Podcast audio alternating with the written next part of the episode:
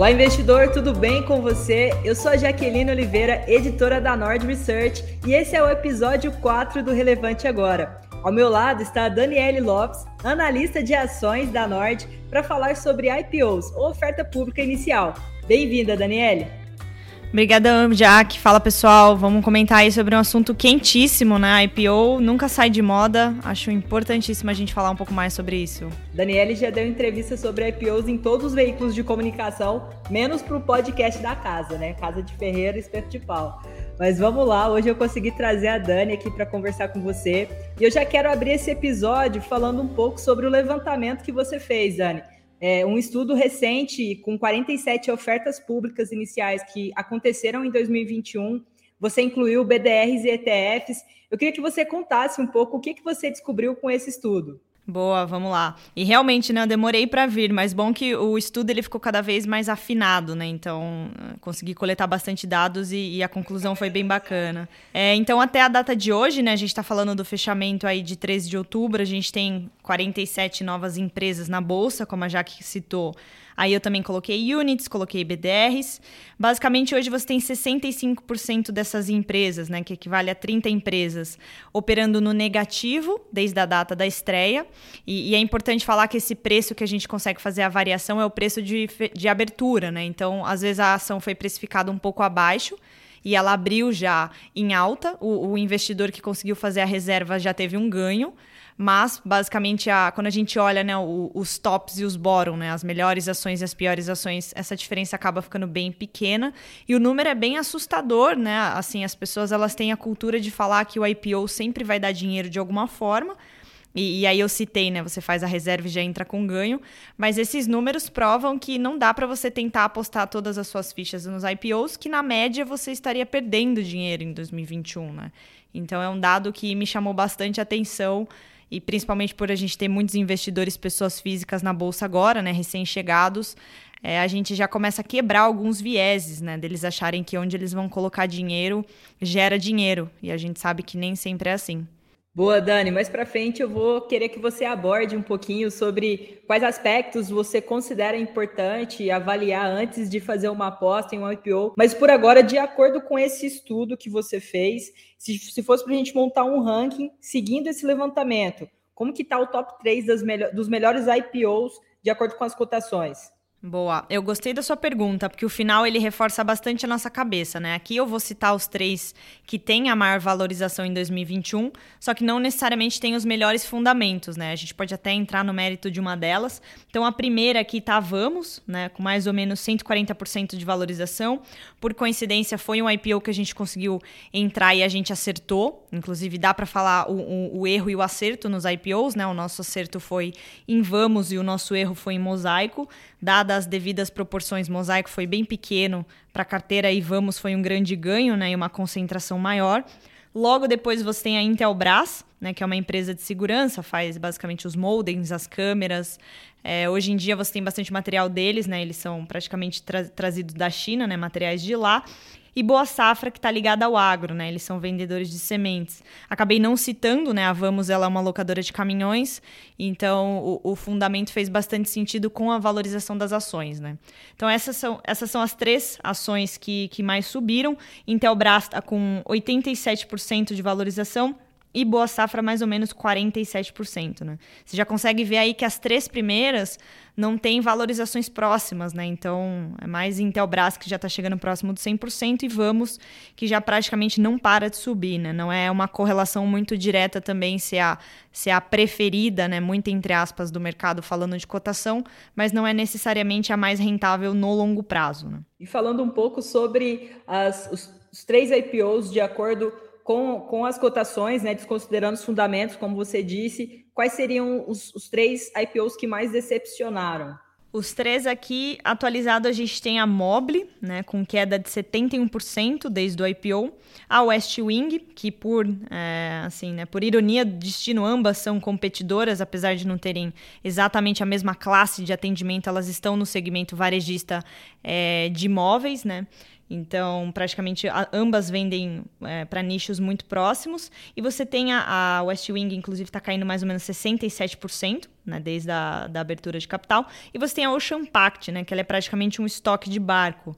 Ela está muito ligada ao setor de petróleo e, ela está caindo mais ou menos 63%, né? Que eu estou dando os números aproximados.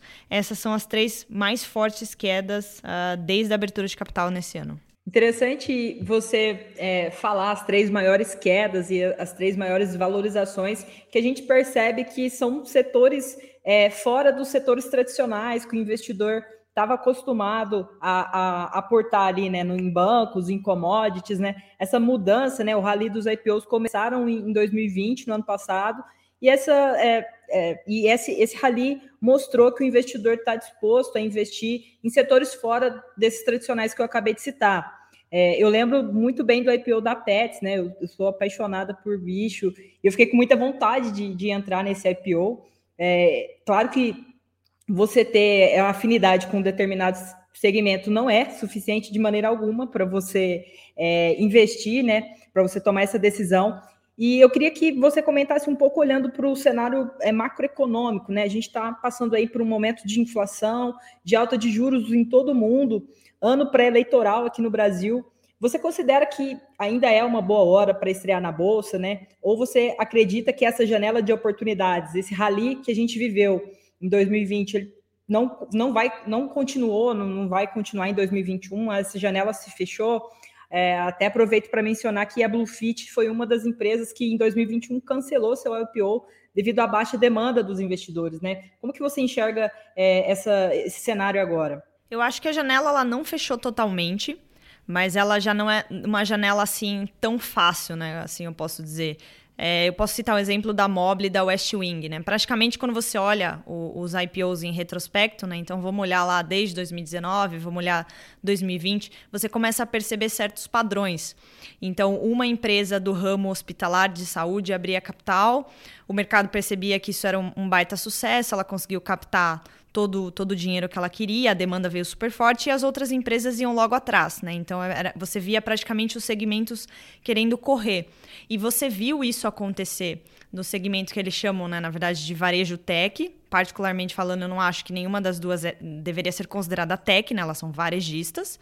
É, não é porque você tem um site que você é tech, né? Mas assim, o mercado carimbou essas empresas como varejo tech e todas elas abriram capital é, no mesmo momento. E aí elas passaram a não conseguir cumprir as entregas que estavam no prospecto e as ações sofreram por isso. Né? Então, é, no passado você via essa janela super aquecida, que basicamente qualquer empresa que, que quisesse abrir capital iria conseguir. Hoje você já tem uma janela mais seletiva.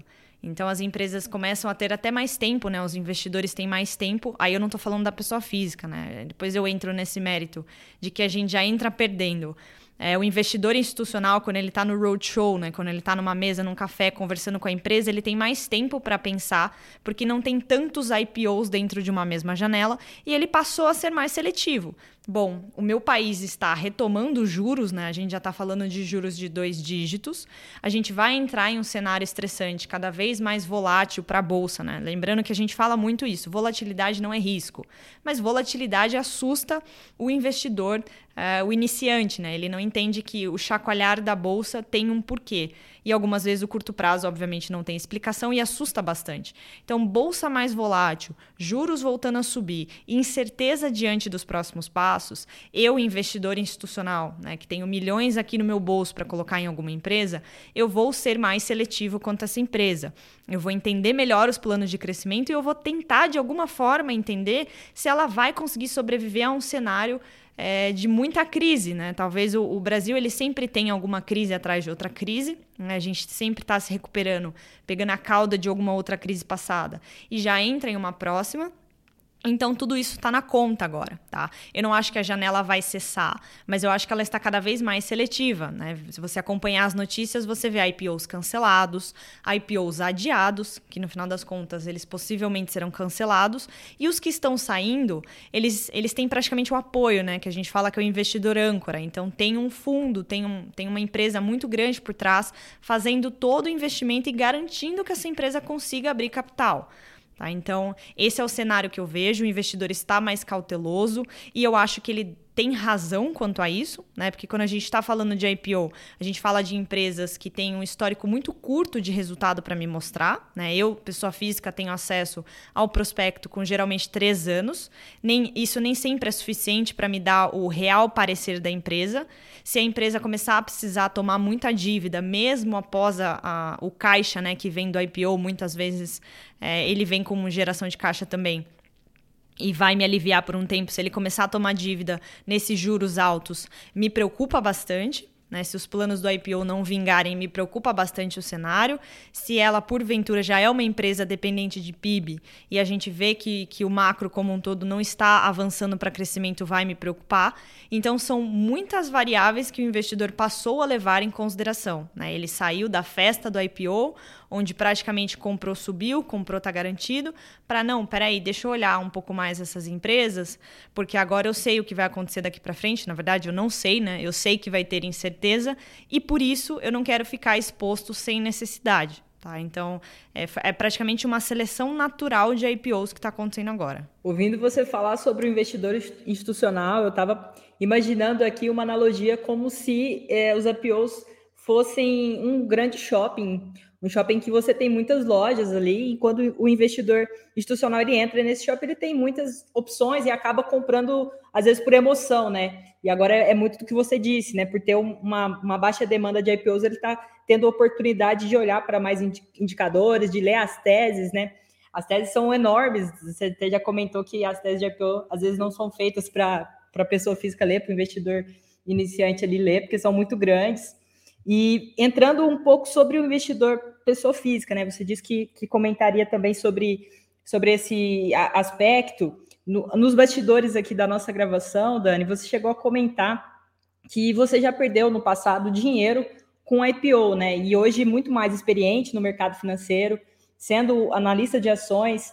É, quais aspectos que você considera interessante para o investidor pessoa física observar antes de apostar em uma oferta pública inicial? Esse é um ótimo ponto. E eu acho que o investidor pessoa física ele precisa pensar nisso antes de dar um próximo passo, né? Porque assim, uh, os IPOs eles vêm acontecendo, só que basicamente você tem um, uma cesta muito grande de empresas para olhar para a bolsa. Né? Você está olhando para a bolsa, você tem ali 300, 400 empresas hoje em dia, com um histórico muito maior, com uma solidez muito maior. E, e, o investidor gosta do IPO porque o IPO sobe. Né? Então eu vim aqui desconstruir essa tese, ou ao menos mostrar que pode dar errado em algum momento. Então, primeiramente, o investidor precisa se lembrar disso, né? O IPO não é garantia de que você vai ganhar dinheiro.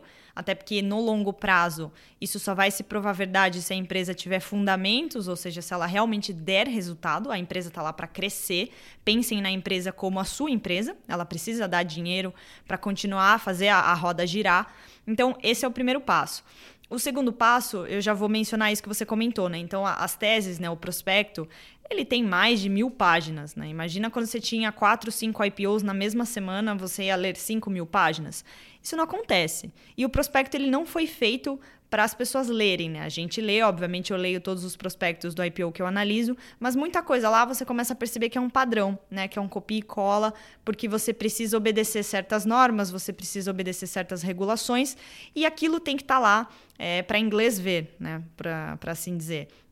O real é, negócio da empresa, as reais informações, elas não são dadas para a pessoa física. Por quê? Porque a gente não tem tempo para sentar e conversar com a empresa antes da abertura de capital. Então, isso é o que a gente já chama de assimetria de informação.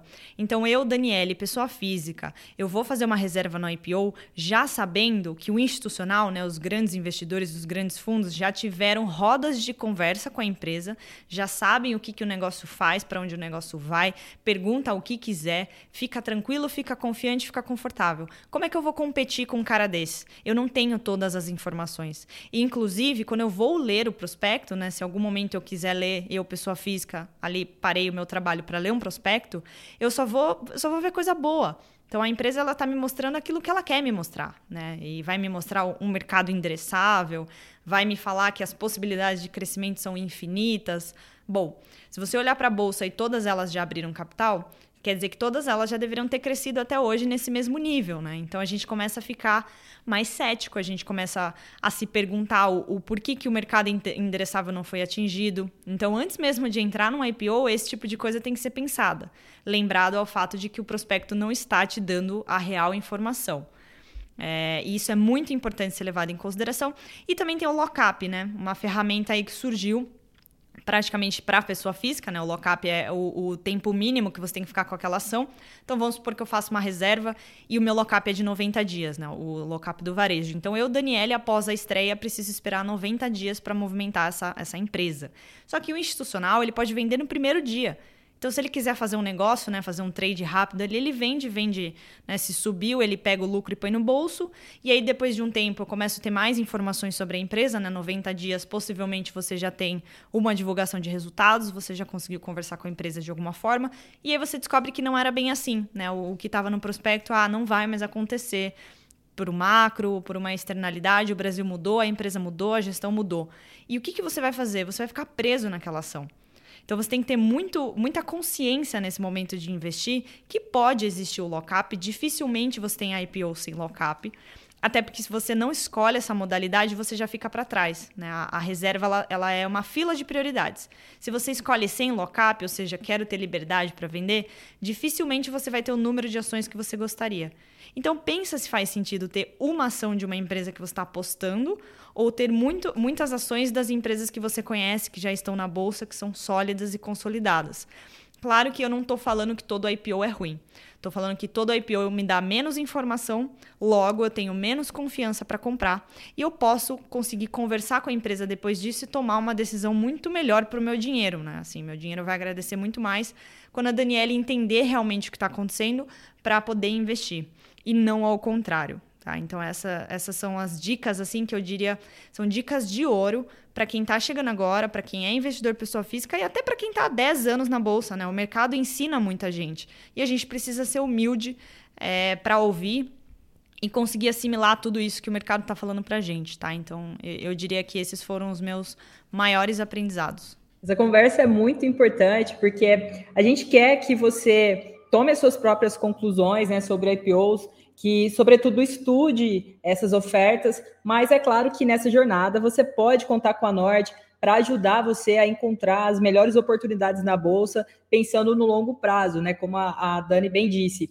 É, se você gostou desse episódio, envie, envie esse episódio para um amigo, é, ou se você está pensando em, em investir em um IPO, a gente espera muito que isso tenha aberto um pouco seus olhos, a sua cabeça, para estudar um pouco mais sobre as teses.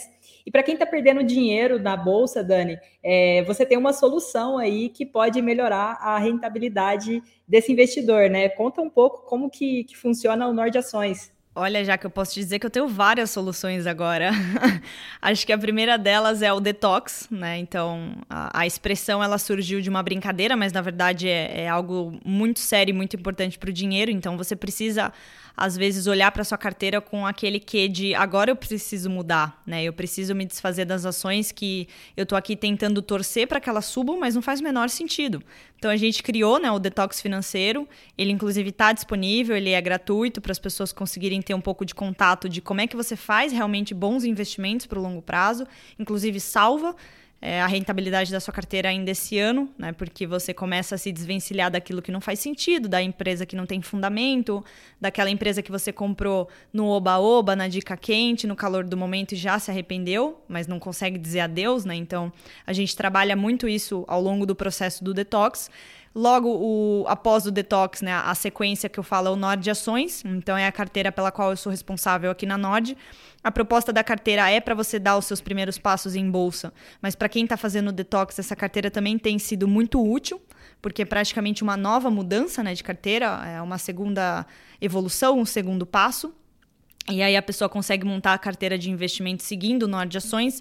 A praticidade e a facilidade da carteira é unido ao preço, né? Então, muitas pessoas não conhecem. O Nord Ações ele é uma, ela é uma assinatura de R$ reais mensais, exatamente para a pessoa dar esse primeiro passo, incentivado pela Nord e também conhecer a Nord. Né? A gente tem aqui os dois caminhos em que o investidor vem, vem ao nosso encontro.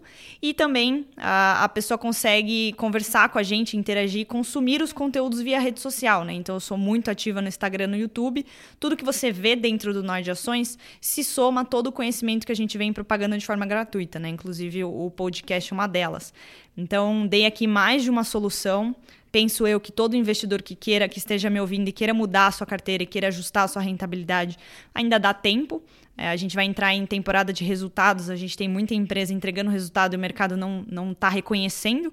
É aí, é aí nesse momento que você ganha dinheiro de fato, né? Você entende do negócio e percebe a irracionalidade do mercado. É esse tipo de assimetria, né? Assimetria ao nosso favor que eu aproveito no Nord Ações, tá? Então, fica meu convite para conhecer para conversar comigo via rede social, estou super à disposição e sempre falando de IPOs, né? Vou voltar aqui trazendo mais números, mais dados para vocês também. Com certeza, eu vou querer que você volte, Dani. E eu não consigo pensar no investimento melhor do que cinco reais no Norte Ações. Até os, os, assinantes, eles às vezes eu leio lá os comentários questionam que está muito barato, né? Esse preço de assinatura pela qualidade que você entrega no Norte Ações.